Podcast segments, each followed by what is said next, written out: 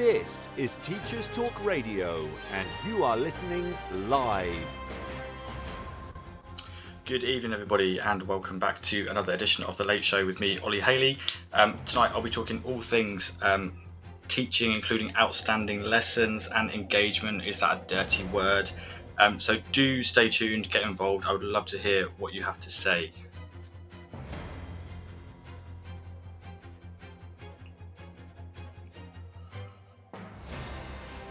This is Teachers Talk Radio, and you are listening live. Tune in live at ttradio.org or to join in the conversation, download the Podbean app and search Teachers Talk Radio. Follow the hashtag TTRadio. Tune in, talk it out with Teachers Talk Radio.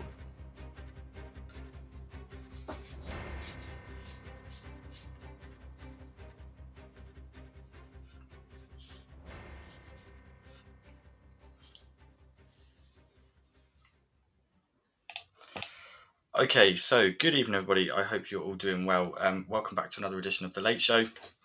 Um, I'm Ollie Haley, and uh, I'm really excited to be here again. It only feels like uh, yesterday that I was uh, delivering my first show, actually.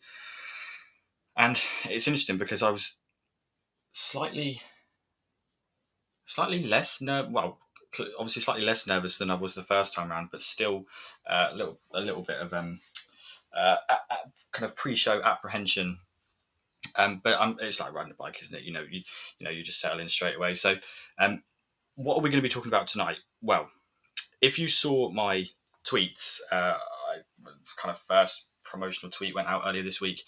Um, you would have seen that I was planning to talk about uh, outstanding lessons and whether outstanding lessons exist, outstanding teachers do outstanding teachers exist, uh, is engagement a dirty word. This is a debate that I've seen previously on Twitter as well, um, and I'll, I'll, I feel like I should start just by saying that I don't have any particularly strong opinions. Well, no, I do, I do in some respects, but being still quite new to the profession, I'm genuinely interested to find out what people think. Um, especially those of you who kind of taught uh, in the early, you know, like in like early two thousands, I guess. Um, having having mentioned early two thousands, that's not that's not. I'm not going to poke that particular beehive this evening because there's been a there's been a lot of uh, lively discussions on Twitter recently, which I've seen kind of briefly about whether things, you know, certain teaching strategies or pedagogical approaches actually were used in the early 2000s. Um, and, and people have been posting some really interesting pictures of their, you know, early early lesson plans and uh, resources or, or things that they used in their kind of first few lessons. So it's um it's really interesting for me to see that because some of them actually resemble the lesson plans that I myself um w- were using when I when I trained last year and and it's it's interesting to see that it's not come on a huge amount um, in terms of the like pro formas and the things you need to be demonstrating for it to be a good lesson plan, good in inverted commas lesson plan. Uh, obviously, I can't comment too much because I, at the time uh, in question, I was only about six years old. So I, I was I was in the classroom, but not as you might think. I was I was I, not in front of the chalk face. Um, I was sat at one of the tables. Um, so are we talking about kind of Ofsted outstanding? I've found some things on various things online which uh, I'll be talking about, uh, and and some kind of um, not necessarily any facts or, or well, not loosely speaking facts, uh, not not necessarily any statistics or anything like that, um, but some kind of blogs, some articles and things which I'm going to be drawing upon to talk about. And um, most importantly, most importantly, I'm I've got a guest with me this evening who I'm who I'm actually going to ask to join me. It's like tw- I'm on the 25 minute countdown before my guest joins me, and I'm so I'm super excited. I'm not ashamed to admit that. I'm super excited. I've been really excited all day to speak to my guest. Um, so that is going to be great. And I'm really, really excited. So do stay tuned for that because there's going to be some really, really um, uh, no doubt it will be a, a, wealth of of information that my guest. Um, I feel I, have already tweeted who my guest is going to be. I, am kind of holding it back, but you already know who my guest is going to be. It's, it's international teacher Freya Odell. Um, I'm going to try not to fanboy too much over Freya at this point in the show. I'm going to save that for later on. But suffice to say, I am really, really excited to speak to Freya and find out um, what her views on outstanding teaching and engagement and excellency and perfection and everything is. So, um, I hope everybody had a good day. I was actually meant to start with a positive. I was meant to start by asking how everybody's day was. Um, I had a good day. I did not have a full day today. I had a five, five, yeah, five period day today, and um, on the whole, it was good. Uh, so I had a year seven class. I had a year nine class. We were doing transactional writing, so non-fiction writing for those of you who aren't English teachers. Um, I had my sixth form class. My sixth form class is always a pleasure. I, I really enjoy teaching Key Stage Five. Um, and I had a year eight class as well. And with my year eight class, we were practicing introductions, which was super super fun. Um, and it's really interesting actually because as I was doing the reading for this show, there were some things that I was reading which were which were kind of reminding me of the year eight lesson that I had today. Um, so I'm going to kind of dive in and try and run the clock down uh, before before Freya comes on. So um, I'm going to start off first of all by talking about um, outstanding lessons. Now, I'm a, before I before I talk about what I found online, the various definitions of an outstanding lesson. Um, I'm a real perfectionist by nature, a real perfectionist. And I don't think that being a perfectionist and being a teacher are necessarily the best combination because in teaching, there's a kind of a, a, an, an, adage that I hear often, which which is something along the lines of, you know, the job's never really finished. And I think striving for perfection can be quite harm harmful in some ways because you there's always something you can be doing. There's always tweaks you can be making. There's always refinements you can be making. And you end up kind of falling into the trap where well certainly i did anyway. I don't i don't know whether this experience is one which is shared by anybody else but certainly when i was training i found myself often falling into the trap where planning one lesson would take me i don't know two to three hours. Uh, and that was purely uh, in in in those days, he says, talking about a year ago. In those days, um, that was that was purely kind of designing a PowerPoint. It would take me, yeah, upwards of like three hours to do that.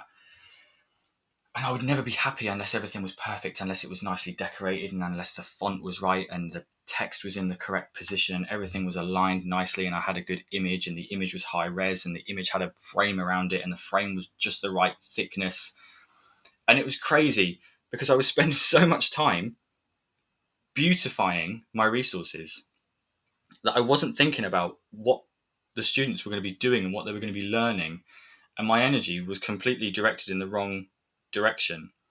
Um, when I shook that habit and decided to kind of rely less on resources, um, I found I still had the same sort of problem except this time, but but but a slightly but a slightly more desirable version of that problem in that I found that I was striving for perfection in terms of the way that I would explain things or the way that I would model something. So I'd say I'm probably still in that position now, um, although it doesn't take me two to three hours to plan lessons anymore, thankfully. Um, but I do still find myself sometimes unable unable to know when to stop and I think it's really it's really important that you say, you know, I think this is good enough, and sometimes good enough is good enough, and that you aren't constantly striving for for perfection. I also had someone say to me once, and this is this has stuck with me. You should aim to be outstanding for a small part of your lesson, or for yeah, for a small part of your lesson every day, and the rest, you know, should be good enough. And that's generally kind of the approach that I take. Um, so I've got a couple of uh, a couple of people, well, uh, some some texts that have been coming in. So um, Miss Sorsha. I hope I'm I hope I'm pronouncing that right. I'm starting to feel like they're incompatible. Absolutely, and it took me far longer than it should have done to realize to, to, to come to that same realization. But I'm new to teaching, so I spend way too long prepping every day.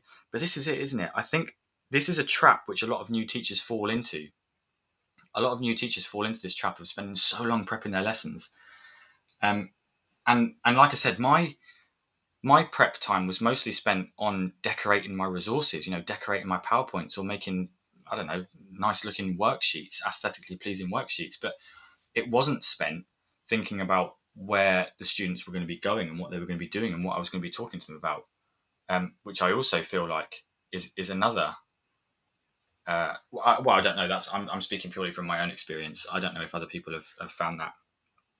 Um, but yeah, it's it's it's really interesting um, to to think to think about it and and to look back and and uh, you know realize the time that I wasted in trying to aim for perfection because it's something you're never going to get in teaching. I, I don't think. So um, I've got here. Uh, this is uh, this is from um, just uh, just a website I found online. What makes an outstanding lesson? And it's got I don't know how old. Oh, by the way, uh, sorry, it's 2018. This is from 2018. So Ofsted defines an outstanding lesson as one in which pupils are inspired, engaged, and motivated, challenged, making progress, keen to contribute to the lesson, asking relevant questions, and debating the topic with enthusiasm, interacting productively with each other as well as the teacher, able to explain what they are doing and why, proud of their achievements during the lesson. I find some of those things quite nebulous. Uh, incidentally, number one, inspired, engaged, and motivated. Engagement is something that I'm going to hopefully touch on later on. Um, number three, making progress. That's interesting. An outstanding lesson is one in which pupils make progress. Is it the case that pupils will make progress in every lesson?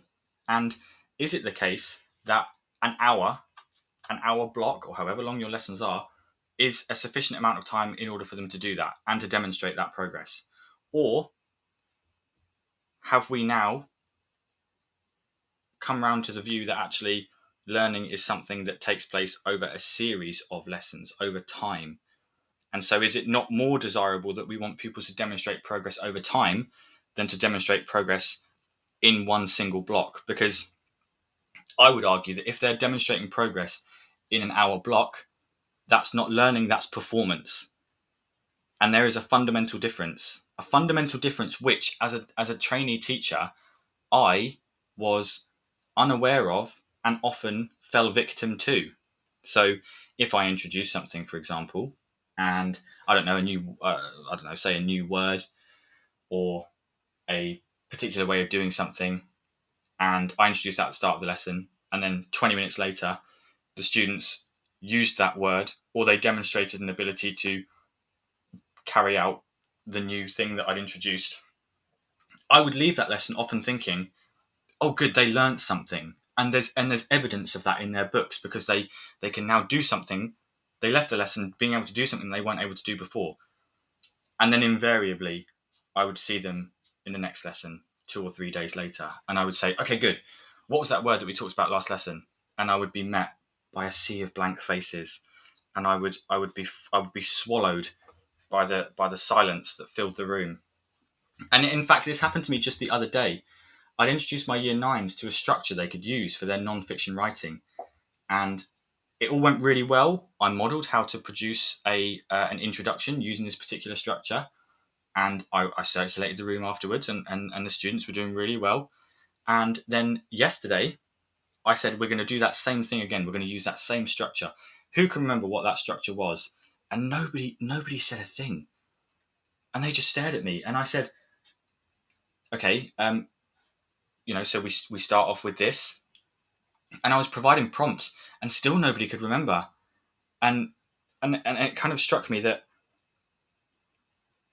I'm still kind of susceptible to those those mistaken beliefs, you know, those those those myths that um, just because you've you've you've taught something, they've learned it, which which clearly isn't always the case.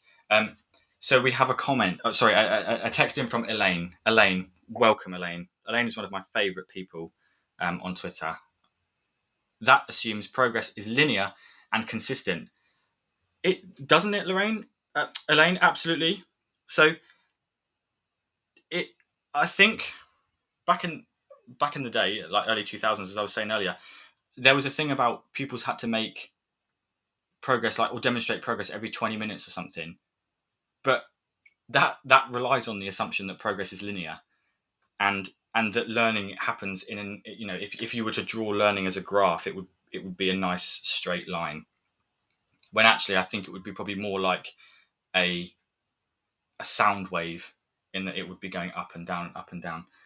Um, so yeah, I think, and, again, this is this was in 2018. This thing that I found. So even re- as recently as kind of three or four years ago, there's still this assumption that an outstanding lesson is one in which we have to demonstrate that pupils are making progress, but that's not always possible. And if that isn't possible, you know, is, it the case that just because they haven't been able to demonstrate progress, that the lesson isn't outstanding? Never mind, the teacher delivered outstanding content, has excellent subject knowledge, did everything that was expected of them, you know, good behavior management, good routines, positive praise, all that sort of stuff. Just because it fell short on that one thing that pupils weren't able to demonstrate progress, they weren't able to immediately tackle a difficult concept that it's that it's not an outstanding lesson. It's it's hard, isn't it? It's a difficult one, isn't it? Um, we've got uh, also a text from Nathan. Welcome, Nathan. There are also things that are easy to make false metrics for, so the tail wags the dog, like reciting the learning objective. Yeah, absolutely. Um, and that's another thing, isn't it? You know, you introduce a learning objective at the start of the lesson, and if an, if someone comes in, an observer or whatever, and they say to one of the students, "What are you learning today?" and and the student says, "Well, we are learning how to do this." All they've done is just repeat the learning objective. It doesn't mean that they actually really necessarily understand the learning objective or know what to do with the learning objective. Um, which is largely why I don't bother with learning objectives because I don't I don't find them helpful. Um, I much prefer kind of learning questions and and I think I've said this before that if the students are able to answer that question in some way at the end of the lesson, then it's a measure of how well I've taught them or not. I am fully aware, obviously, that by the next lesson they could have forgot the answer. But yeah, then you get into a whole thing about revisiting and repeating and space practice and whatnot. Um, hello, hello. We've had some we've had some more people join. Hello, welcome. Thank you, thank you for joining me. Um, so that's that's making progress. Um, keen to contribute to the lesson, asking relevant questions and debating the topic with enthusiasm. This is another uh, thing that I find quite um, strange because I have or have taught pupils who don't contribute verbally and yet will produce written work that is of an incredibly high standard. And I mean incredibly high, um, despite being quiet. So, and also, that's is that not kind of judging the teacher against the actions of the pupil? So just because a pupil doesn't contribute, or you know, as uh, not all the pupils are contributing, how, is is it is it right? Is it fair to kind of treat that as a not a failure on the teacher's part, but I don't know, an, an omission or an oversight on the teacher's part? Because a student can still learn and make progress without contributing verbally to a lesson. There were lessons at school that I didn't contribute in verbally and which I came out with very good grades in. Incidentally, the best lesson that I, or the, the, the subject that I did, that I achieved the best grade in was one where I was very vocal, but I think that's just a happy coincidence. I don't, you know, I, I'm not, I'm not suggesting that that's kind of the, um, you know, that, that that's the rule. Um, so uh, I, want to I want to pronounce I want to pronounce the name, but I don't know if I'm getting it wrong. Is it is it no Noam Noam? Um, sorry, Ollie, what are you talking about? So at the moment, I'm just talking about outstanding lessons. Outstanding lessons according to a uh, the Ofsted definition that was in, available in 2018 um, is what I'm reading. So we've it was there's seven things that Ofsted considered to uh, constitute an outstanding lesson. One of those is making progress, which uh, which I just spent a bit of time talking about. The next one, which I'm currently talking about, is that pupils are keen to contribute to the lesson. And I and I just think my my thoughts on that are yeah are that is it the case that if a pupil doesn't contribute to the lesson, it can't possibly be outstanding? Um, oh, I've got evening. It's Freya. Hi everyone. Hi Freya. I can't wait for you to call in. I'm so excited to speak to you, and I'm so excited to hear what you've got to say. Um, hi all, Lorraine here. Hi Lorraine. Welcome. Thank you for joining me. Um, I think there are things that I agree with here. So Number six, able to explain what they're the pupils are able to explain what they're doing and why. That I agree with. I think it's important for students to know what they're doing and why they're doing it, and to be able to articulate that. One thing I'm trying to work on at the moment is at the start of every lesson, just before I get the, the students to do anything, is explaining to them what we're going to be doing in today's lesson, how it, it how it how it's connected to what we've done in previous lessons and how it's relevant or beneficial or helpful for where we're going. So that's the attitude that I'm taking at the moment. So with my year eights, for example, we're currently doing assessment prep. And I've been saying to them at the start of each lesson, you know, today we're going to be working on the skills that you're going to be applying in your assessment. Um, and it's important because of this. It's related to what we've done already because we're using these same, um, you know, we're, we're, we're using our ability to make inferences and to provide evidence for the points that we make and things like that. So I do think it's really important for pupils to be able to explain what they're doing and why. That I agree with. Interacting productively with each other as well as the teacher. Yeah, I, I don't think I have any. I don't think I know enough to talk about that. Um, although again, I've had lessons where pupils have produced really, really good work without necessarily interacting uh, hugely with one another. Proud of their achievements during the lesson. I, do, I don't know how that contributes to to an outstanding lesson. Um, do we, should we not judge the quality of lessons by the quality of teaching or learning, and not not the extent to which pupils are proud of what they've done? Because that's just that's that's I don't know. That just seems like a like a cosmetic thing. You know, I'm, you know, I, have got nice, neat work.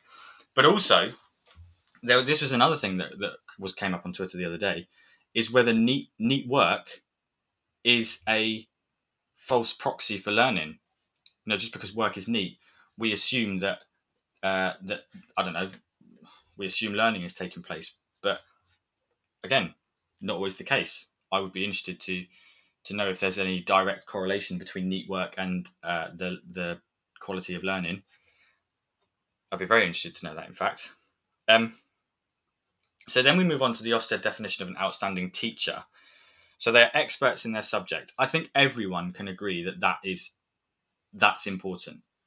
We all need to be as teachers. We need to be experts in our subjects, and that's something also that I'm trying actively to work on. But we need to have we need to have subject knowledge that allows us to uh, you know i think explain things better uh, to devise kind of analogies to make explanations more accessible or memorable um, it also allows us to be flexible i think as well and and respond and adapt which is which is hugely important um, involving every one of their students in the learning process yes although involving them in what way because I could circulate the room and I could speak to each of my students. You know, that's involving them in the learning process. Um, so is that sufficient, or does it need to be involving them in terms of making sure that they contribute to a class discussion? I don't know. Setting imaginative tasks that challenge and inspire pupils. I think my only, my only, the only question I have about that one is, what what does imaginative mean? What's an imaginative task? because that sounds a bit gimmicky, an imaginative task, uh, or or does it mean I don't know. I don't really know what that means. I would be really interested to hear what everybody else thinks about this. Um, what what what is an imaginative task? That's that seems like a really hard, difficult thing to define from where I'm sat. Utilizing a wide range of approaches and learning resources in order to target different pupils with different abilities and learning styles. this is only four years old. Not even four years old. This is three years old. Pupils with different abilities and learning styles. Is that is that a reference? Dare I say it? To the infamous VAK. Surely it can't be anything else.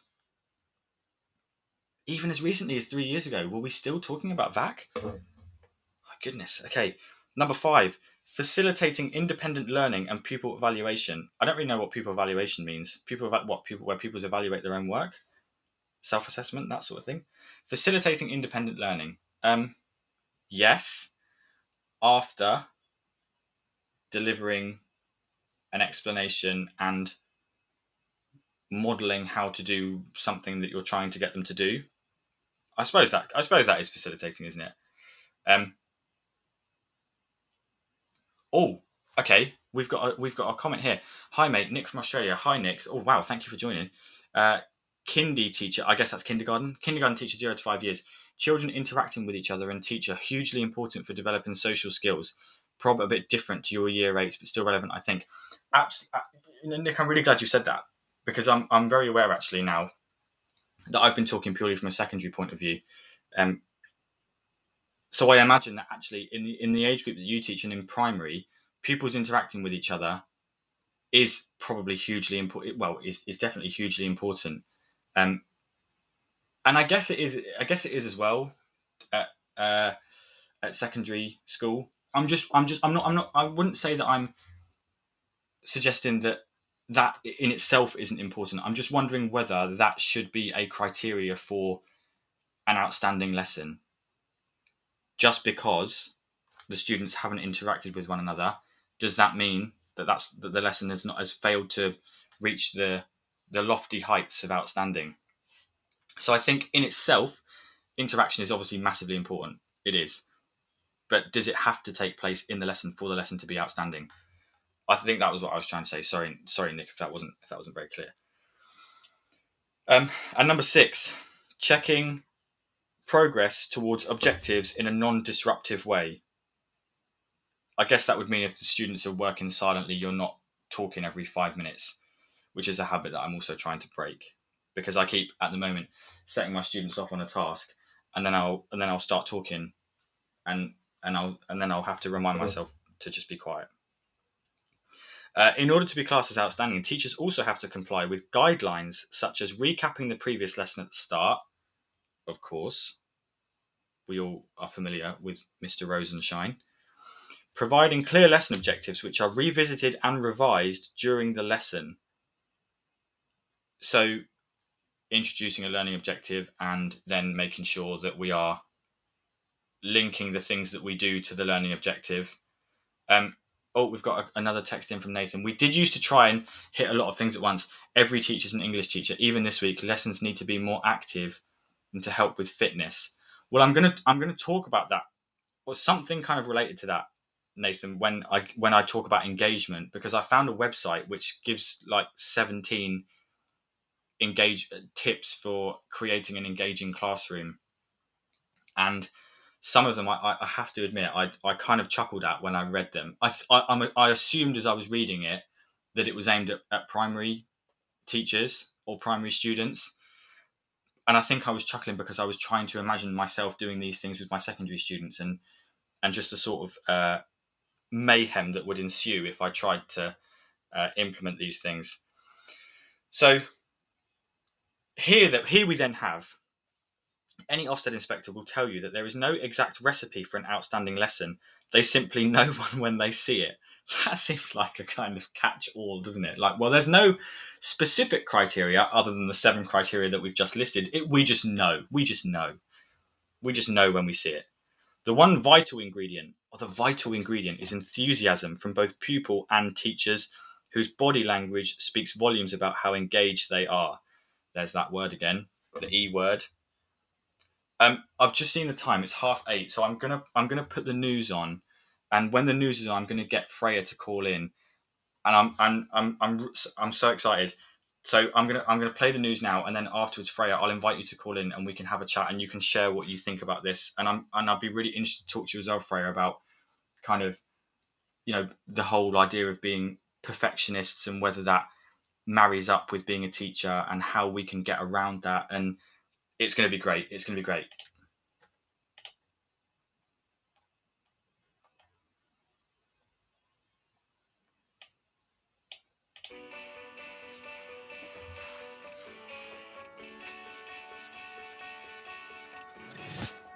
This episode of Teachers Talk Radio has been made possible with support from Witherslack Group, the UK's leading provider of SEN education and care.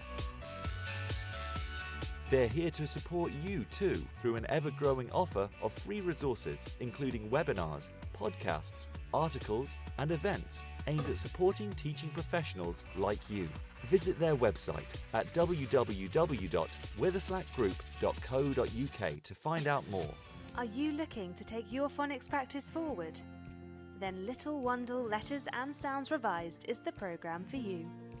Created by two schools with an excellent track record in phonics, Little Wandle Letters and Sounds Revised will help all children become readers and ensure no child is left behind. The programme offers complete support for your phonics teaching, alongside classroom resources and fully decodable readers from Collins Big Cat. To find out more, Follow at Letters Sounds on Twitter, Facebook, and Instagram or join a free briefing by visiting littlewandlelettersandsounds.org.uk.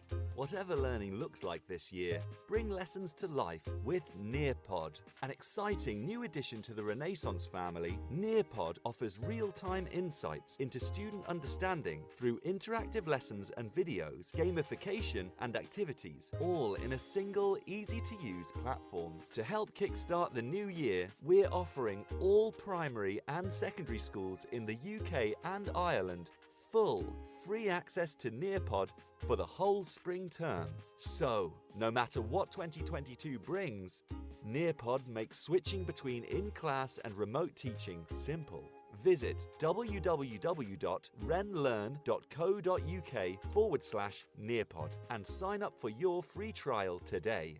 If you're listening to this, then we know we share one thing in common a passion for the type of outstanding education that every child deserves. That's what makes us the leading provider of specialist education and care. We need people like you to help us achieve even more. With us, you'll be given all the resources and support you need, offered a clear path to career progression with some of the best salaries and benefits the industry has to offer. We are Witherslack Group. If you'd like to find out more, we'd love to hear from you. Visit www.witherslackgroup.co.uk forward slash careers and be part of our future. This is Teachers Talk Radio, and this is Teachers Talk Radio News with Gail Glenn.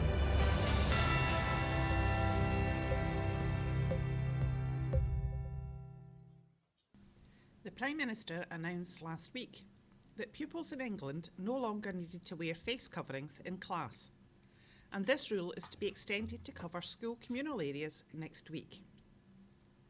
Boris Johnson is now urging all teachers to follow the rules after some resistance. A spokesman for the Prime Minister said, Children have been one of the hardest hit as a result of the disruption throughout the pandemic, and Mr Johnson believes it is vital that children are receiving face to face education and can enjoy a normal experience in the classroom.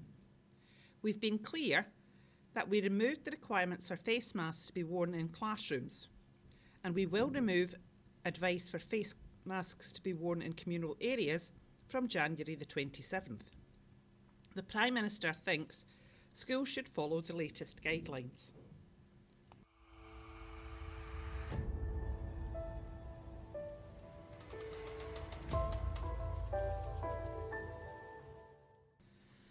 Pupils who attend John Fletcher of Madeley Primary School in Telford have taken part in activities which are aimed at helping pupils understand about saving energy and reducing their carbon footprint.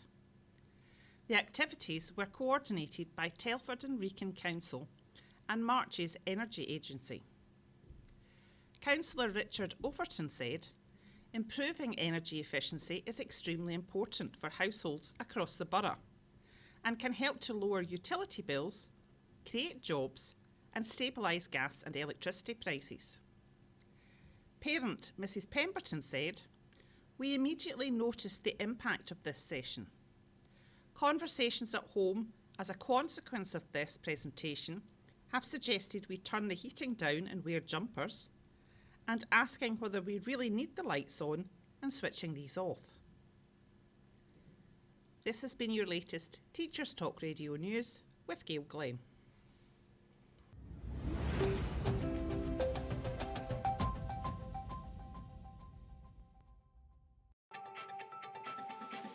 This is 2 Minute Tech with Steve Woods, your tech briefing on Teachers Talk Radio. Hello, this week we're going to take a look at teaching online. Marmite comes to mind when I think about teaching online. I actually like it, but it's my job and I'm surrounded by gadgets to assist me. A lot of teachers hate it.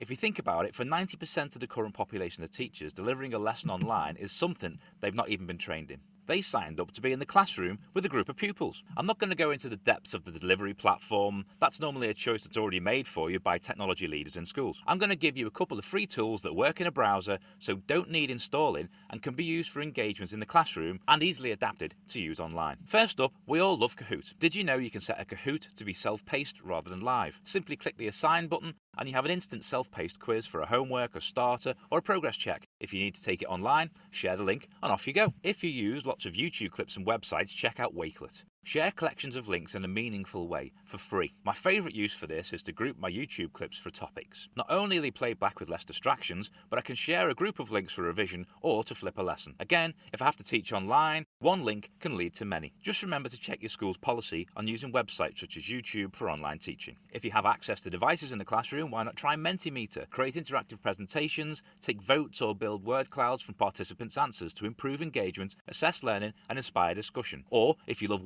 whiteboards, try whiteboard.fi. As a teacher, you can see all your class's whiteboards and answers, know who's interacting and who's not. You can even show a QR code for ease of joining. I could go on and on. The idea is to test these things out when you're with your class and there's no pressure. Then, should you need to teach online, you'll feel more comfortable, there'll be fewer issues, and most importantly, you'll see if pupils are engaging. I hope you consider bringing a bit of tech into your classroom. As always, please test things work in your setting before you use them. For a visual version of this episode, check out the TT Radio 2022 Twitter feed. I'm Steve Woods, and that was 2 Minute Tech. 2 Minute Tech with Steve Woods, your tech briefing on Teachers Talk Radio.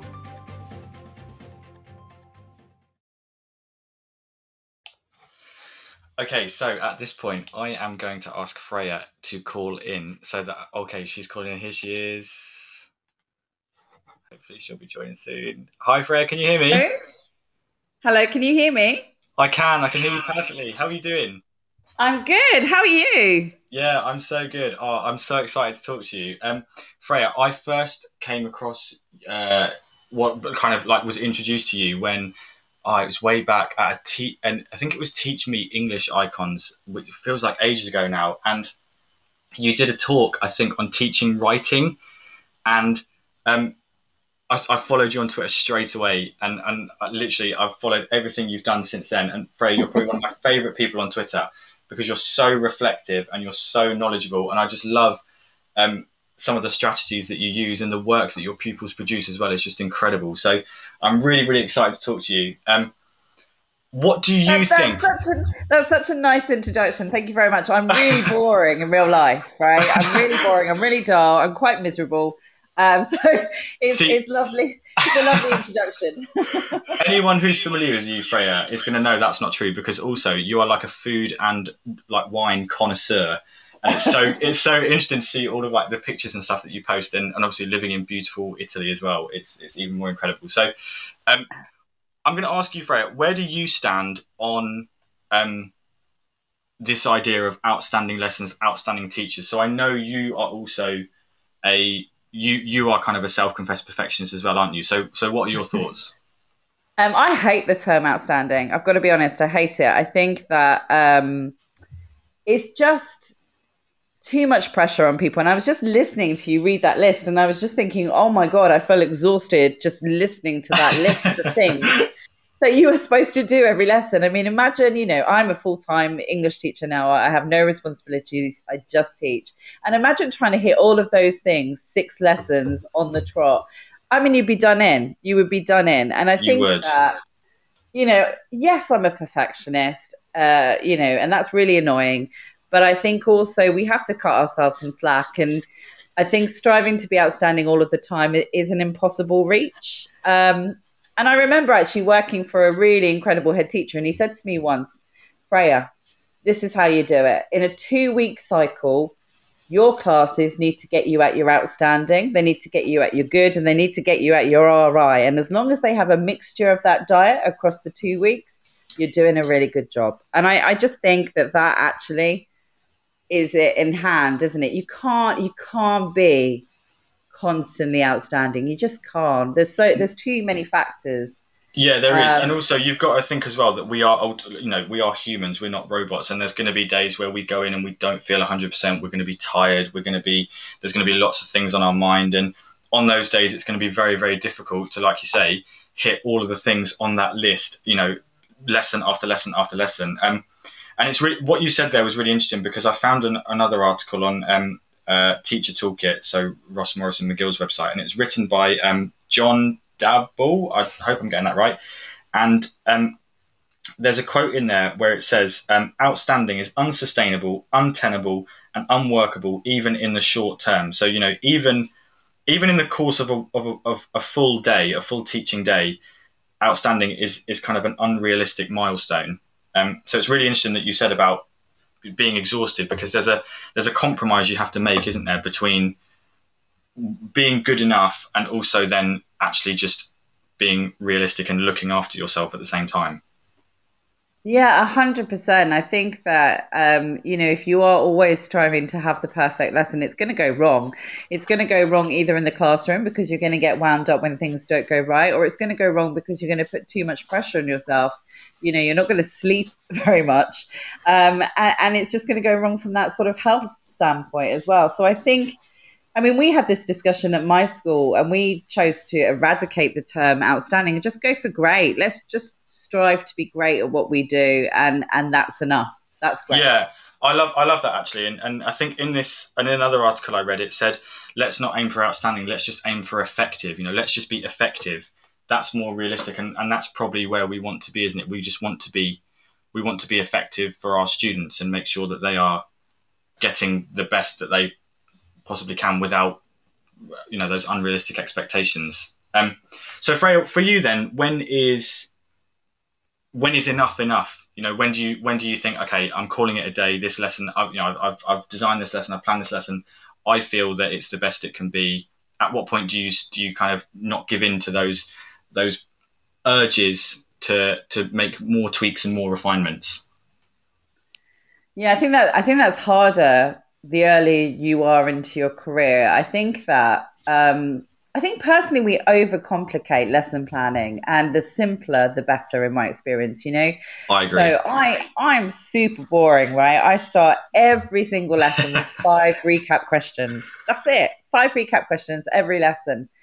Um, but it's that simplicity that I think a kids really appreciate in the sense that when they go into your room, they absolutely know what to expect from you and they know the standards and they know exactly what they're going to be doing from the from the moment they enter the classroom. So I think to a degree we, we overcomplicate and we should really I always say actually when I'm well when I did train um, PGCs and the like that you're you need to really think about what is the one thing you want the kids to take away from your lesson. What is the one thing? And then you plan everything around that. Mm. Um, and sometimes they'll hit it and sometimes they won't. But what is the one thing? Because I think when we start, some people are still really into this pacey, pacey four part lesson, five part lesson, whatever it is now. And it just doesn't work. You know, let's think about the one thing we want to hit and then let's do everything that tries to get that thing hit and do it well. Yeah, I, I agree. I, I know when I was training, um, particularly when we went into the first lockdown, uh, and we we moved to remote learning, and I would try and I would try and fill my. Le- I think in the early part of my my training year, I was trying to just fill my lessons, and um, because I was so worried, like, oh, what if I didn't have enough for the hour, and then I'd be stood there, and I, I didn't, I wouldn't have the experience to fall back on. I wouldn't know what to do or what to say, so I would just try and fill my lessons. And uh, I remember my mentor at the time saying to me, "You're trying to do too much. Just focus on one thing at a time." And that was probably one of the best pieces of advice that I had is just yeah like you said what is the one thing that you want them to come away with and what are you going to do to get them there? And I mean I'm not I'm not suggesting that I've, I've got it right yet because I don't think I have. Um, it will probably take me a lot longer but yeah it's it's much better I think to to just look at that that one thing instead of because there's such a focus on pace, isn't there? You know, and, and I, I, think I saw something from Zoe Enser on Twitter the other day where she said about like what does that actually mean? Like, what do you mean pace? Like, too fast, too slow? It's just, it's such a weird concept, isn't it? This idea of pace. Yeah, but again, I think, you know, when people train and they're early on into their career, I think it, it's something that they hear a lot about. You know, you need to be pacey, or you need to mm. slow this down, or you need to do this, or you need to do that. And I think also, like you say, people worry about those silences and those moments where you're stepping back and you're not quite sure if everyone's doing everything. and I, my my thing about pace, and I think I put this on the thread, is that actually it's responsive, right? There is no sort of dictated pace when you go into a lesson.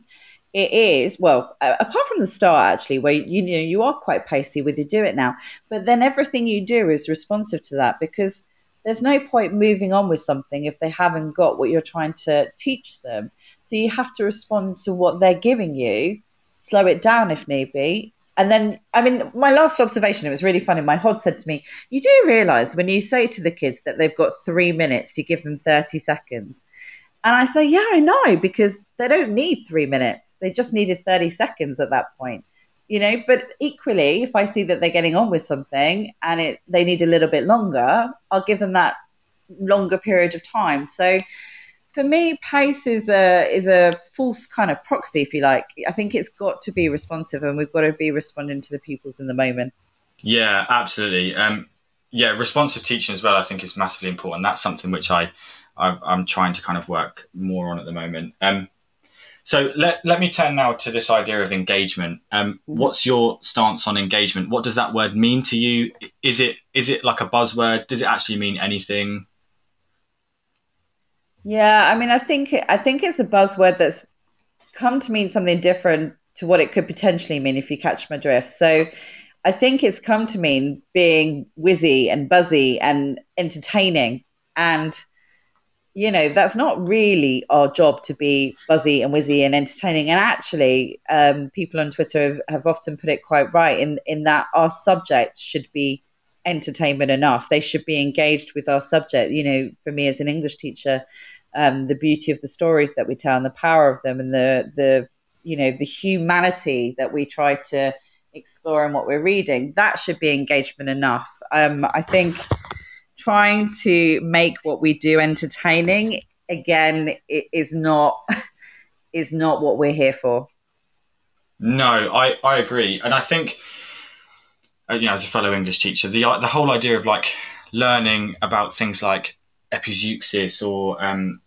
I don't know think, think and how they work and and and uh, I don't know just all those kind of like rhetoric for example that that is interesting enough without needing to you know get the students up and deliver a, a like a speech as if they were talking to the Roman Senate or something.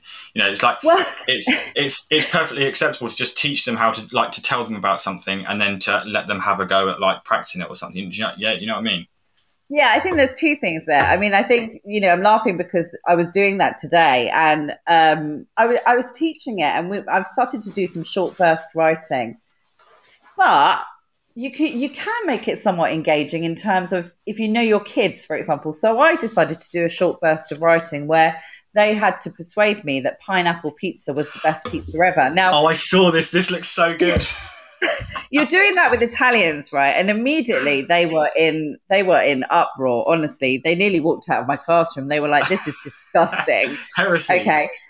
But what you have there is you do have some engagement with the task because it's relevant to them and you know, and that comes from knowing them and your relationship with them. Yeah. So I think there are moments, aren't there, where you can tap into things that you know they will respond really well to. On the flip of that, what I have really appreciated, and I'm sure lots of people have appreciated over the past few years, is is the drive for for what we would term knowledge rich curriculums. And I think it's seen um, a real push for knowledge, a real push for greater knowledge, and I think that the kids love it. You know, like like even with epizeuxis today, teaching that, you know, I said to them, it's actually a really posh word for a very simple concept but it makes you sound super intelligent, right? It makes you sound really intelligent. And they love those little nuggets. So I think, again, you know, knowledge can be really engaging in itself because you're making them feel really clever. Absolutely. Yeah, I, I completely agree with that. And I, I'm, I'm a big believer in the idea of, um, yeah, knowledge is engaging and, and, and knowing something just for the fun of knowing it. Um, I mean, I, I had this thing with my uh, year 12s the other day is I, I try and do a, a language uh, or terminology review each week with them just to keep their kind of knowledge of linguistic terms up fresh and stuff. And, and I threw a curveball in on uh, Monday because I gave them the word contronym. And uh, it was a word they'd never heard of before, and they didn't know what it was. And I was like, "Oh, let me give you a cue, let me give you a clue. It's, it's called an auto antonym." And they were like, "That doesn't that doesn't help." And I and I said to them at the end, this isn't relevant to Dracula. This isn't something that you're going to come up, but it, it's you know why why not just know it? Why not know it for the fun of it? And then it was really funny because we started reading Dracula, and one of the examples I'd given them of a contronym actually came up in the text, and we all kind of laughed, and we were like, "Oh, look at that! That was kind of like just a really fortunate accident." Um, but yeah, yeah. the thing is, so like tagged into that, right? I do a knowledge test every term, and then I space it out. So you know, the t- the next term I do the same knowledge test with a few additional questions. So building it up. And I did that last week with my year seven. So I did their second knowledge test, revising the content from the first term. And they sat it, you know, with the idea of space practice and self quizzing at home and all of that kind of stuff. And I gave the results back, right? And I gave the results back in the library. And no word of a lie, they were literally screaming with joy because they'd done so well and hugging each other yeah they they're engaged because they want to learn stuff and they want to know stuff and they want to get stuff right that's the engagement and that is, that for me was just such a beautiful moment because i thought wow this is just for me a simple knowledge test but for them it means a lot uh, you know, and you know what? I love those moments. I absolutely love those moments. So with my year sevens at the moment, we're doing poetry, and you know, it's not every student's favorite topic, especially when you're 11 or 12 years old. But the the more that we do it, and the more I get them to just kind of write their own poems and give them the freedom to write them. I mean, I had a, a boy today finish his first poem, and he said, "Please, can I write another one?" And I was like, "Yes, absolutely, of course you can." And then at the end, we had ten minutes left, and I said, "Right, okay, let's um, let's have a read of some." And I had about 12 kids come up to me and give me their books and i said i'm not going to get through all of these and then i had kids at home on teams and they're yelling at me saying please can i read mine please can i read mine and I think that you know that's that's the sort of engagement that I want, where they they want to share what they've written, and when they do share what they've written, they celebrate each other. You know, like your kids hugging each other and stuff, and they they comment on each other's poems and they say, "I really like the way you did that," or "I wish I would have done something like that." Um, that's the sort of kind of engagement that I want. You know, I think when I started to train, it was much more about my my idea of engagement was if if I've got a really um, well designed PowerPoint slide, and the kids are like, "Wow, this is." like in terms of graphics, this is this is incredible. He's put some real like effort into this. You know, that was the sort of engagement that I wanted. But but now, yeah, it's it's that engagement where they celebrate each other and they they they kind of revel in the topic itself. Hundred percent. I mean, I was teaching Blood Brothers last term, which is a super interesting text, right? I am a private international school, so super interesting text. And my favorite lessons were the lessons where we'd be discussing some kind of aspect, uh, you know, for example, the rich giving to the poor. Mm. And you would just see the kids start to flare up into this debate, and they would go into this just incredible debate with each other about morality and all of that kind of stuff. And my TA would just sit back, we'd just relax into our chairs, and we'd go, Right, our job is done. We're just going to watch this kick off. That's engagement. That's engagement, you know, that's engagement when you can just sit back and go, Right, I'm going to just sort of you know, cross my arms here and watch everybody fight each other about this because this is this is engagement here. And you take on a sort of um, what's that? What's that guy that used to host Question Time? Is it David Dimbleby? Where you just kind of sit back and you just intervene every so often to stop it getting out of hand. And other than that, you pretty, much just let them go like kind of at each other's throats. I had that with my sixth formers. We we were talking about the the angel in the house. Um, at this point, I'm going to shout out to Tabitha McIntosh for, for and and um, amazing um, woman, amazing, incredible woman, and also um, James. I think it's oh, is it James James P. I think it's uh, I don't know what, I don't know what his name is. It's James P. But Tabitha and James P. who have been like my absolute heroes when it comes to sixth form and Dracula. But um, we were talking about the angel in the house, and I pretty much just sat back because the students were getting so animated, and they were really kind of getting their teeth into the the whole idea of uh, you know fe- feminism and the roles of women at the times um, Stoker published the novel, and it was just it was so good. And yeah, uh, it's great those moments, isn't it, when you can just sit back and you're just like, okay, you know, I've I've I've created this, and now I'm just gonna now I'm just gonna relax. Hundred percent. I mean, that's so much better than a you know whizzy PowerPoint, right? Absolutely, yeah. And and I can't believe it's taken me so long to um to, to kind of move away from from PowerPoint. I think I, I, I you know I, I, it has its uses. I, I still I still use it every now and then, but you know, for me, the best thing about uh, you know, I like turning, like you said, simple, simple and effective is what I like, and I, I love just turning up to lessons with an exercise book, the visualizer, and literally just um, doing the work alongside the students, sort of thing. I actually find that I think sometimes I find, even though I've planned the lesson, I actually find the work more fun than they do sometimes.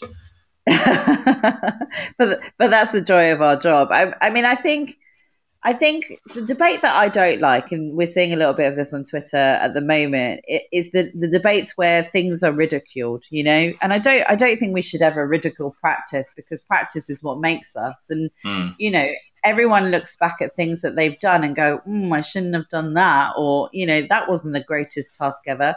But that's a learning process for us, and we are learners too. And I just think that you know, it's about us finding our way with what is outstanding is for us and our pupils in our context, you know, and how that helps to engage pupils when we're doing what we do. And I just think every learning activity that we do or we try teaches us something. Yeah, I love I love that actually. I love that. That's so true, isn't it? I mean, I look I look back at some of the old um, resources that I made when I was a trainee. And I, oh god, I cringe. I absolutely cringe. Um, I want to just t- touch on something that you said uh, a minute ago, Freya, and it's not kind of necessarily related to the, the over the overarching topic, but you said you know we look back on things and we think, oh god.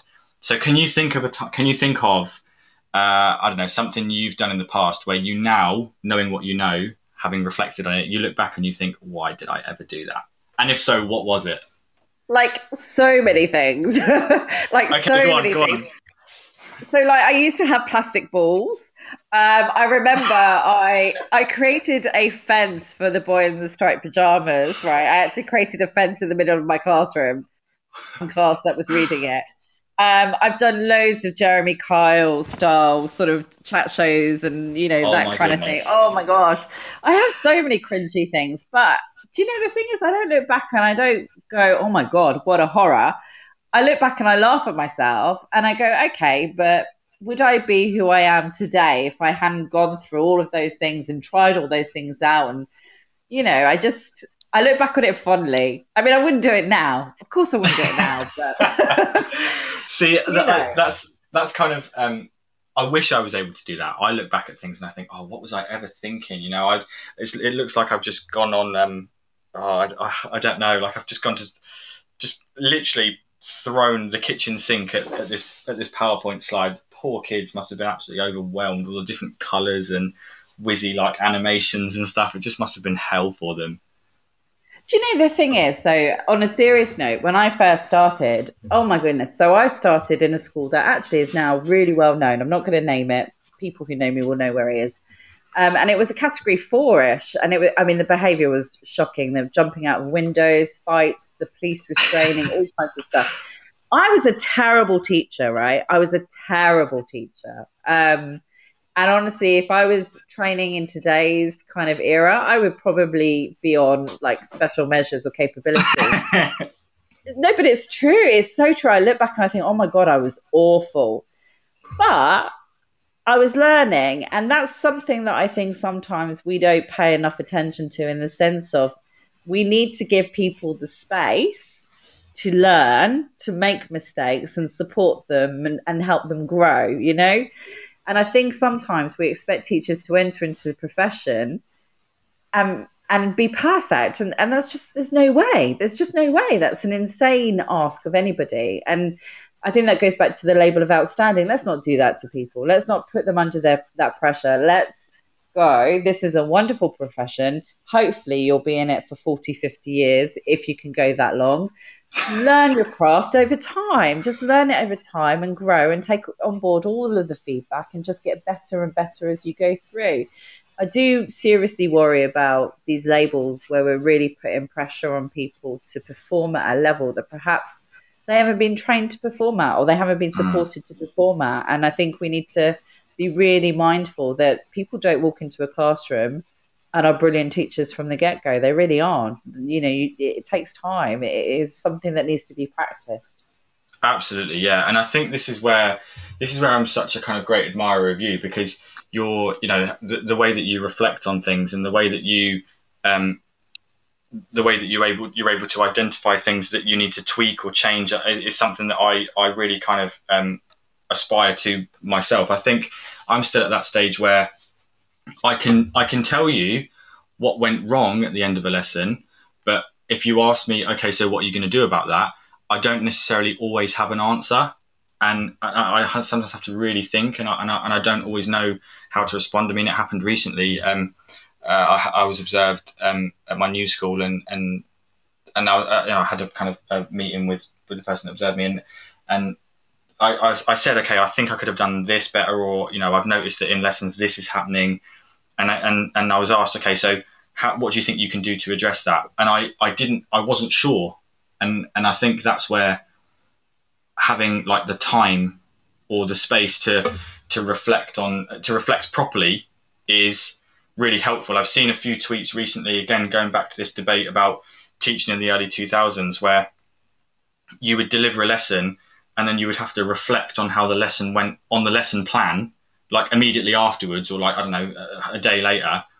And, and it was, it, it just kind of felt like you were playing, you were just playing the game almost. I mean, I know when I trained, I had on the lesson plan, there was a little space at the end, like trainees reflections, and I would write stuff, but I would write stuff because I think I was like, well, I, I have to do this, so I'll, I, you know, I, I, think this went wrong, so I'll just write this, and it, and I and I wonder now, looking back, whether that was me really, really deeply reflecting on what I was doing, or whether it was just kind of, okay, well, I have to jump through this hoop, so I'll just do this. I think reflection is like the biggest thing to sort of continually improving yourself. And I think there's a number of problems with it. I think first of all, time. You know, teachers mm. are busy. And I, I tweeted the other the other week, the other month, I can't remember, about how I actually try to sit alone uh, at lunchtime because I just need 20 minutes where I'm reflecting on stuff and thinking about stuff. And I think, I think teachers are really busy. So to actually sit with, your, with yourself and go through a process of self reflection is really tricky. I also think it takes a level of confidence and it's about the culture, isn't it? Is there a culture in your school where it's okay to go, do you know what? I don't know.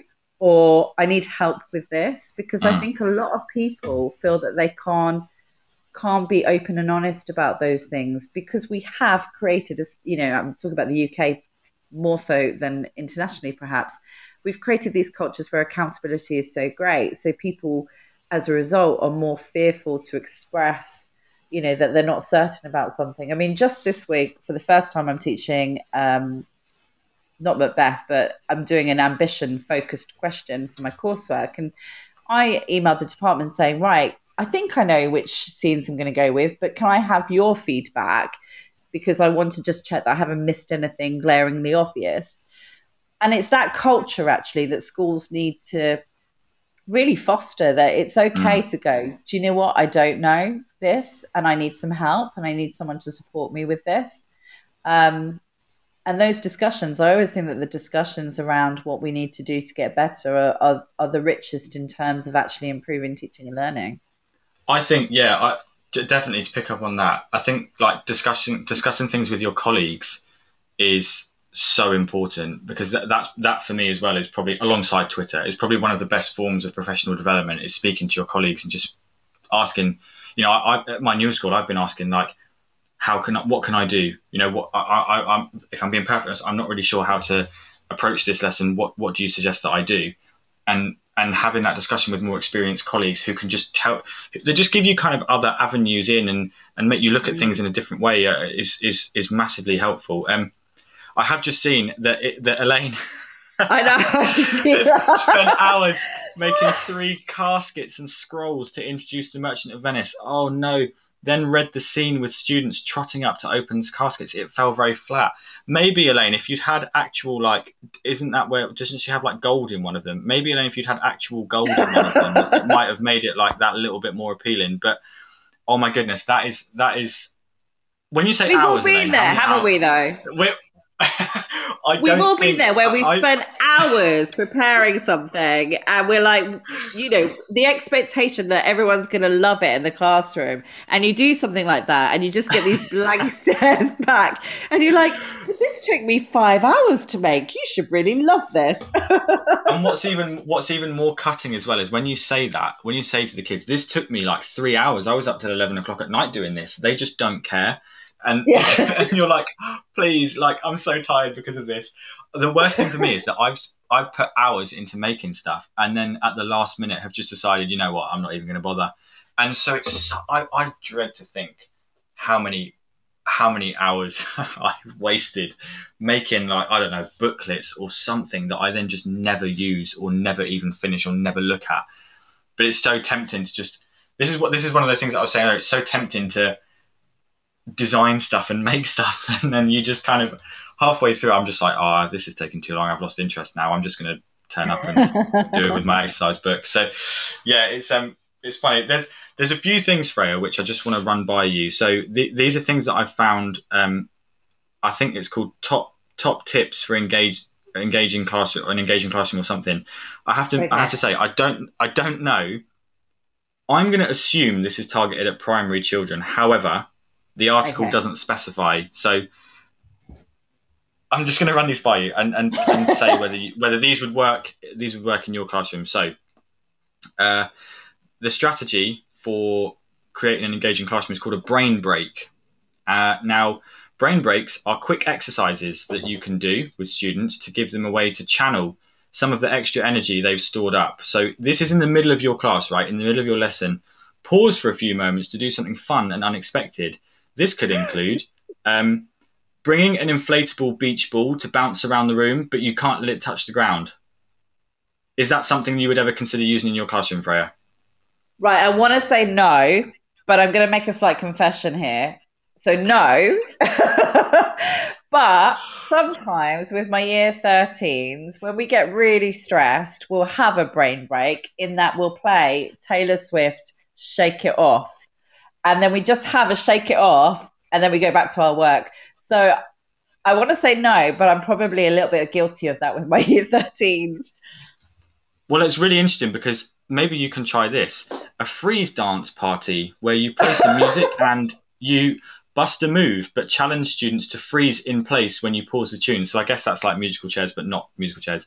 So maybe next time we do year 13s during your um during your shake it off, you could just pause and get them all to freeze in place. Uh, I think I'm going to do that tomorrow, right? And we've got a new head teacher who's currently doing learning walks. So I hope that I get to do it and she walks in right at that moment. Wouldn't that be absolutely incredible? That would be so great. And I hope I hope that you will credit this show. Um, absolutely. So we've we've also got here have students line up using specific criteria like tallest to shortest or by birth date. But that's literally all it says. I don't know what you would then do once they've once they've lined up from tallest to shortest. I don't know whether you then just say, okay, now sit back down, or like whether you do something with them, or I don't know. I can only assume this is a, this is targeted towards primary kids. It has to be. I could never no. use this in a secondary classroom. I mean, our corridors aren't big enough for a start, so no, that just no, no. There's also do do a one minute drawing about the lesson. Oh wow! Oh wow! Um, no. no, is that not that not a strategy that will be making its way into your classroom anytime soon? No, I mean, I suppose people, you know, could shoehorn that into dual coding. Um, you know, if you want to go the research route, but you know, probably not. Probably no. Probably I, not. No, I I don't think so. Um, okay, I just want to see if there's anything else uh, which I have. Oh, oh, actually, I neglected to mention um, this this gem that I found. What makes an outstanding lesson? Um, and it's it's a whole checklist about. Uh, oh, where did I? Where did I? Oh, here we go. Outstanding feature number two: make it personal. Plan to use a range of learning styles, and then in brackets it says VAK engage a student by showing an interest in something they are interested in. Um, dear sir, have or, or miss. There's it literally says dear sir. There's not even a miss or anything. Have students write a note to you in their exercise book about how they feel about their learning in a lesson, and you respond when you mark their books. I mean, that's just, that just screams like workload issue, doesn't it? Yeah, I, that's untenable. I mean, I do pupil feedback once a term. I think no, no. Three. No, I'm not going to write letters to them. I'm going to talk to them. but also, like that's that whole thing. I mean, was was there a thing where, like, before you would mark a student's book and then they would then respond to the feedback, and then didn't the teacher have to then respond again? Is that was that? Yes. Yeah, that was a. I think that's triple marking, right? Like, who has time for that? Seriously, who no, has time for absolutely, that? No, absolutely not. Yeah, absolutely not. Um, we also have uh, ex- extension task written on the board. Okay, that's actually pretty sensible. Um, go around the class and give each student a target for what you hope them to achieve by the end of the lesson. I mean, is that not just like would every student not just have the same target and then you would just put the support in place? No, all I can see in my head right now are those poles with the plates spinning round and you're going around trying to keep all the poles spinning. No, that's too much. I mean, most people have, you know, 30 kids in a class, 30 different targets. No, in one lesson, when are you going to teach? You you would never have the chance, would you? Oh, it just gets it gets better and better. Um, keep it pacey, whatever that means. Accurate timings, two minutes, etc. Um, carousel no. activities. Students move from one to another on different tables. So is that where you would have different things on tables and the students just go around and pick an activity? Is that what that is? That used to be a thing. Now, I am a fan of Jigsaw. Um, I think Jigsaw works, and Jigsaw is known to have quite a high impact um, in terms of progress and stuff like that. So I am a fan of Jigsaw. Slightly harder in a COVID world, though. Yeah, uh, everything is, isn't it? Uh, COVID has just kind of decimated teaching. I mean, I, I, for the, for my training, for the majority of my training, I felt a bit like a Victorian teacher in that I would just stand at the front of the classroom and I wasn't able to like go anywhere else. Um, no, this is this is good. So Okay. Bring on the A. Bring on the A4L assessment for learning. Obviously, uh, traffic light. So there's a red wall, an amber wall, and a green wall. Thumbs up, in between, and down. So I guess like if the students are happy, they go to the green wall, and if they're not happy, they go to the red wall. I mean, wow. that's just you'd have to decorate. You'd have to like paint the walls and stuff, wouldn't you? Yeah, no, that doesn't sound good. That doesn't sound good. I mean, who is actually going to go and stand themselves in front of a red wall? No, I mean, no, like year nine is going to do that on period five or period six on a Friday. No year nine is going to go and stand in front of a red wall. No, because no, no. But these are all no. these are these are this is a, a, whole checklist of features for an outstanding lesson. Um, and someone made a point earlier, actually, um, which I neglected to read out. So it was i think it was nick um, so maybe it's subjective what makes a great slash successful lesson one student may get everything another may hate it and the teacher might have no idea i agree contribution shouldn't matter we were graded on it in uni here so over in australia i think it is subjective isn't it? It is massively subjective what makes a great lesson. And this is why i find the whole concept so problematic is because as teachers even between ourselves we can't always agree what success looks like or what's good or what's not good. So, how is it possible to have these labels and kind of I don't know how how do you do that? Because it's so it's yeah, so well, did it, um, I don't know the exact figures. I can't remember, but Dylan Williams has spoken about this, hasn't he? About how you know you can have two or three observers, and they'll all give you a different grade or different feedback or anything like that. And I yeah. also think, I also think what's really really important as well is you know if if we're honest with ourselves, and again that's really really important. You know, us being great teachers is also really subjective according to the key stage and the topic. So, like, I would say I am strongest at Key Stage 3. I blooming love Key Stage 3. Love it. I'm probably weakest at Key Stage 5, you know? I'm not I'm not consistently outstanding at Key Stage 5. That's okay because I'm I'm pretty good at Key Stage 3. So I think it's also subjective about the key stage you're teaching the topic. Like if you are teaching a topic that you've taught, you know, five times before, you're going to be blooming brilliant. If you're teaching a topic for the first time, you've got no chance. You've got no chance because you're learning it on the go and then you need to refine it once you've done it that once time and that first time and then it'll be better the second time and then the third time it'll be even better. So it's so subjective. There's so many factors.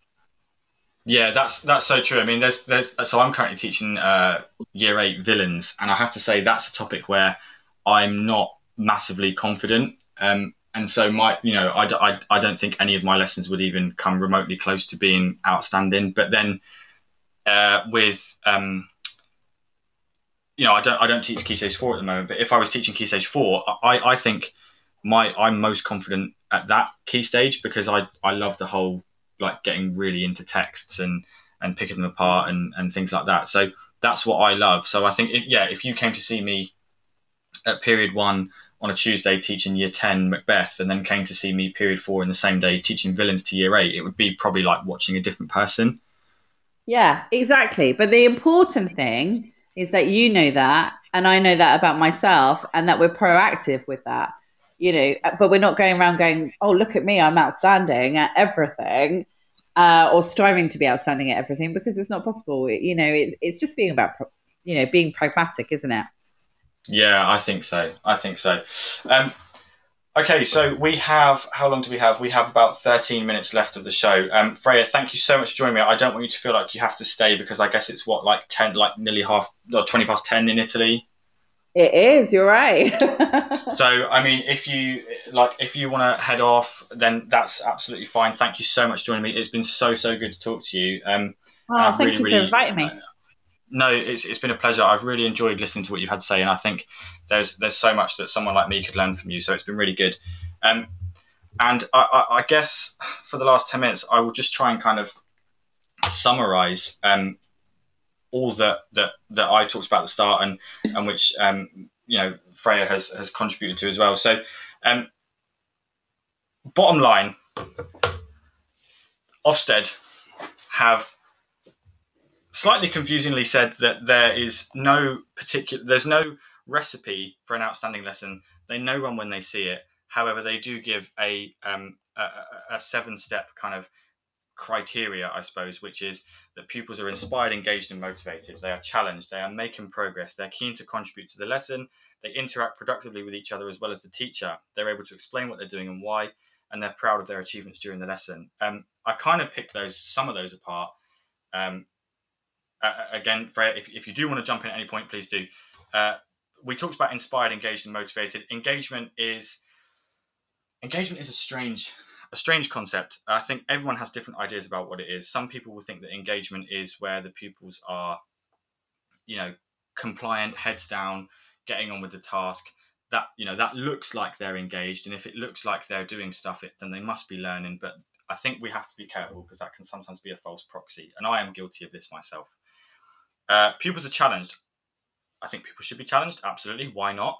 We should be setting high expectations of our pupils because we all know that when we set high expectations, pupils will generally rise to meet them. Making progress, I think I would.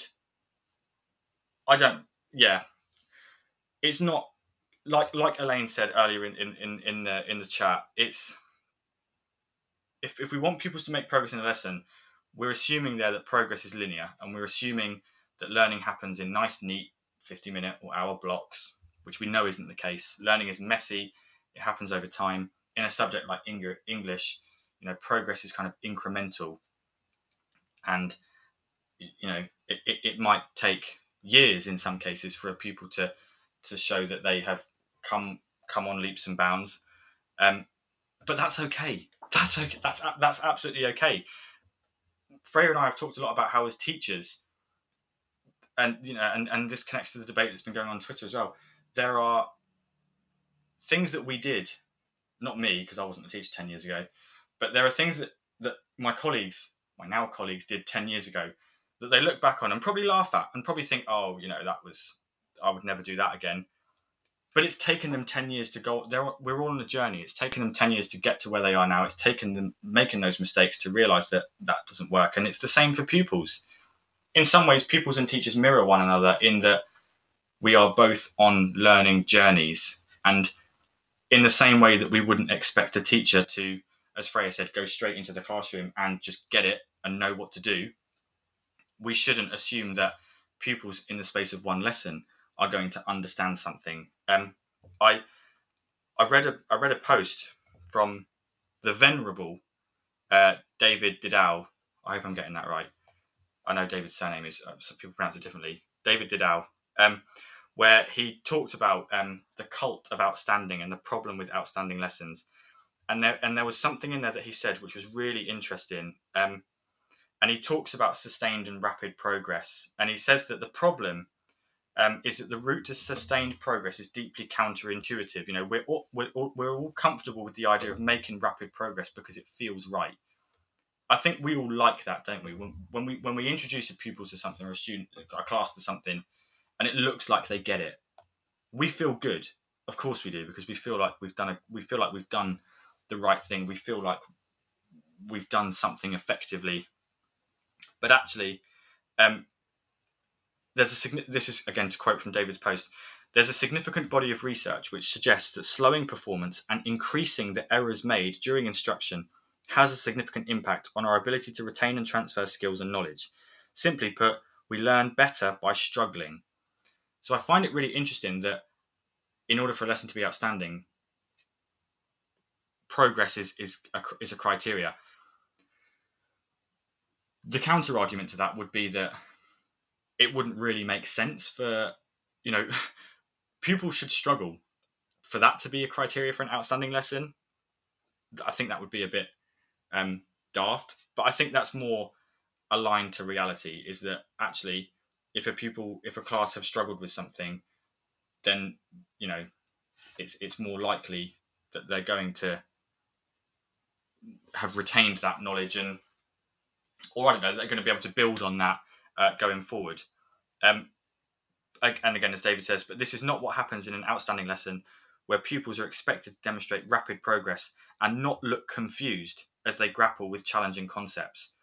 And it was that that I read which really resonated with me because today, when I was introducing my year eights to, to how, you know, ways they could write a good introduction, I was going through the steps and I gave them a three a three step process to follow for their introduction.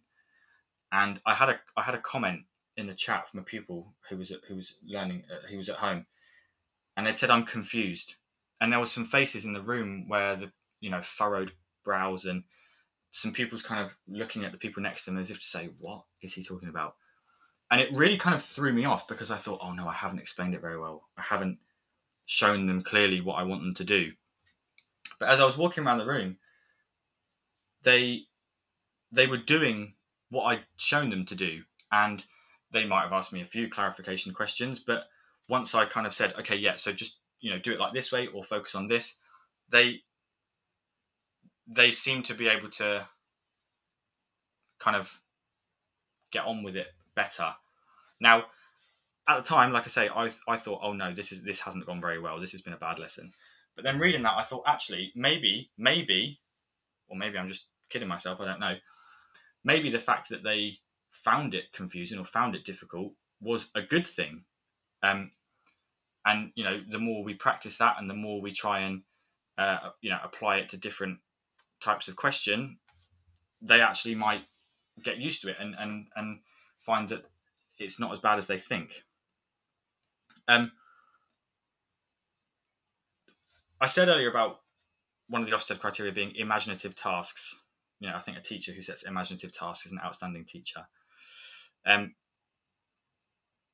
and and and David kind of touches on that in in his in his post. Um, it's a really really good post actually. I, I, really enjoyed reading it, and it really kind of gave me a lot of food for thought as I um as I was coming into this show and, and, and getting ready for it. So the bottom line is outstanding is a difficult concept to address. We all have different ideas of what makes someone or something outstanding. It's not it's not as simple as yes or no, I don't think. Um, it's nuanced, it's dependent on context, as many things are in teaching. And we all bring our own ideas to the table, don't we? We all we all bring our own ideas to what we think makes uh, an outstanding teacher or an outstanding lesson, including our own. You know, our own biases. Our own biases feed into what we think is outstanding. I, I know many a time I've walked away and thought that went really well, and then other people would probably come in and say, actually, you could have done this, you could have done this, you could have done this. So, although the label exists, I'm not sure that the thing to which the label is attached does. Um, equally, you know, in, in, this article that I read from Teacher Toolkit, written by um, John Dab- Dabell, Dabble, I'm not sure how to pronounce that, so I'm really sorry. Um, he said that uh, an outstanding teacher doesn't exist. You know, uh, there is no such thing as an outstanding teacher.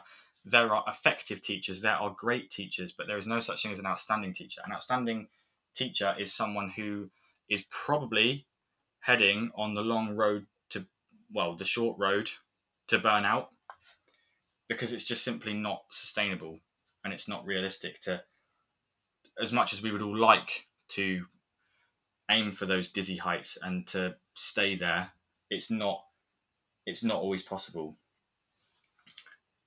So turning then to the idea of engagement, I'm going to appropriate what Freya said, which is that engagement should come from the subject itself.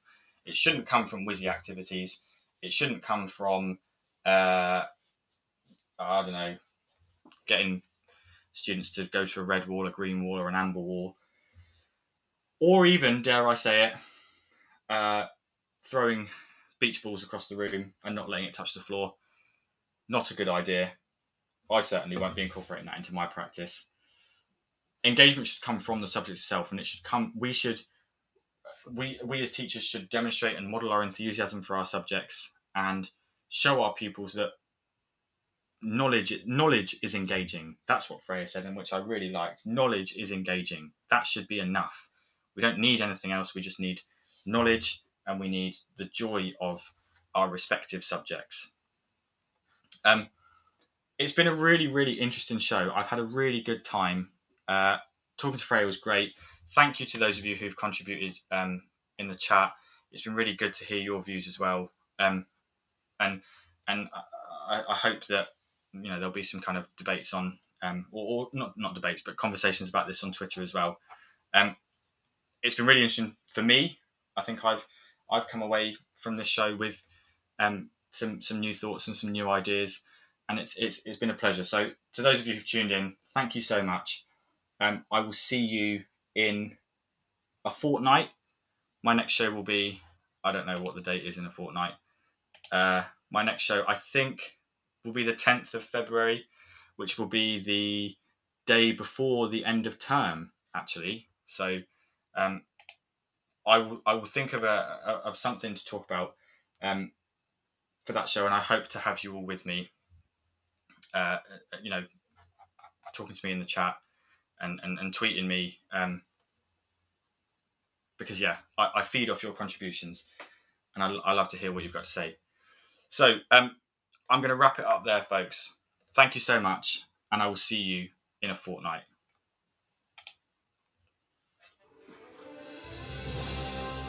You've been listening to Teachers Talk Radio. Tune in live and listen back at ttradio.org. We look forward to hearing from you next time on Teachers Talk Radio.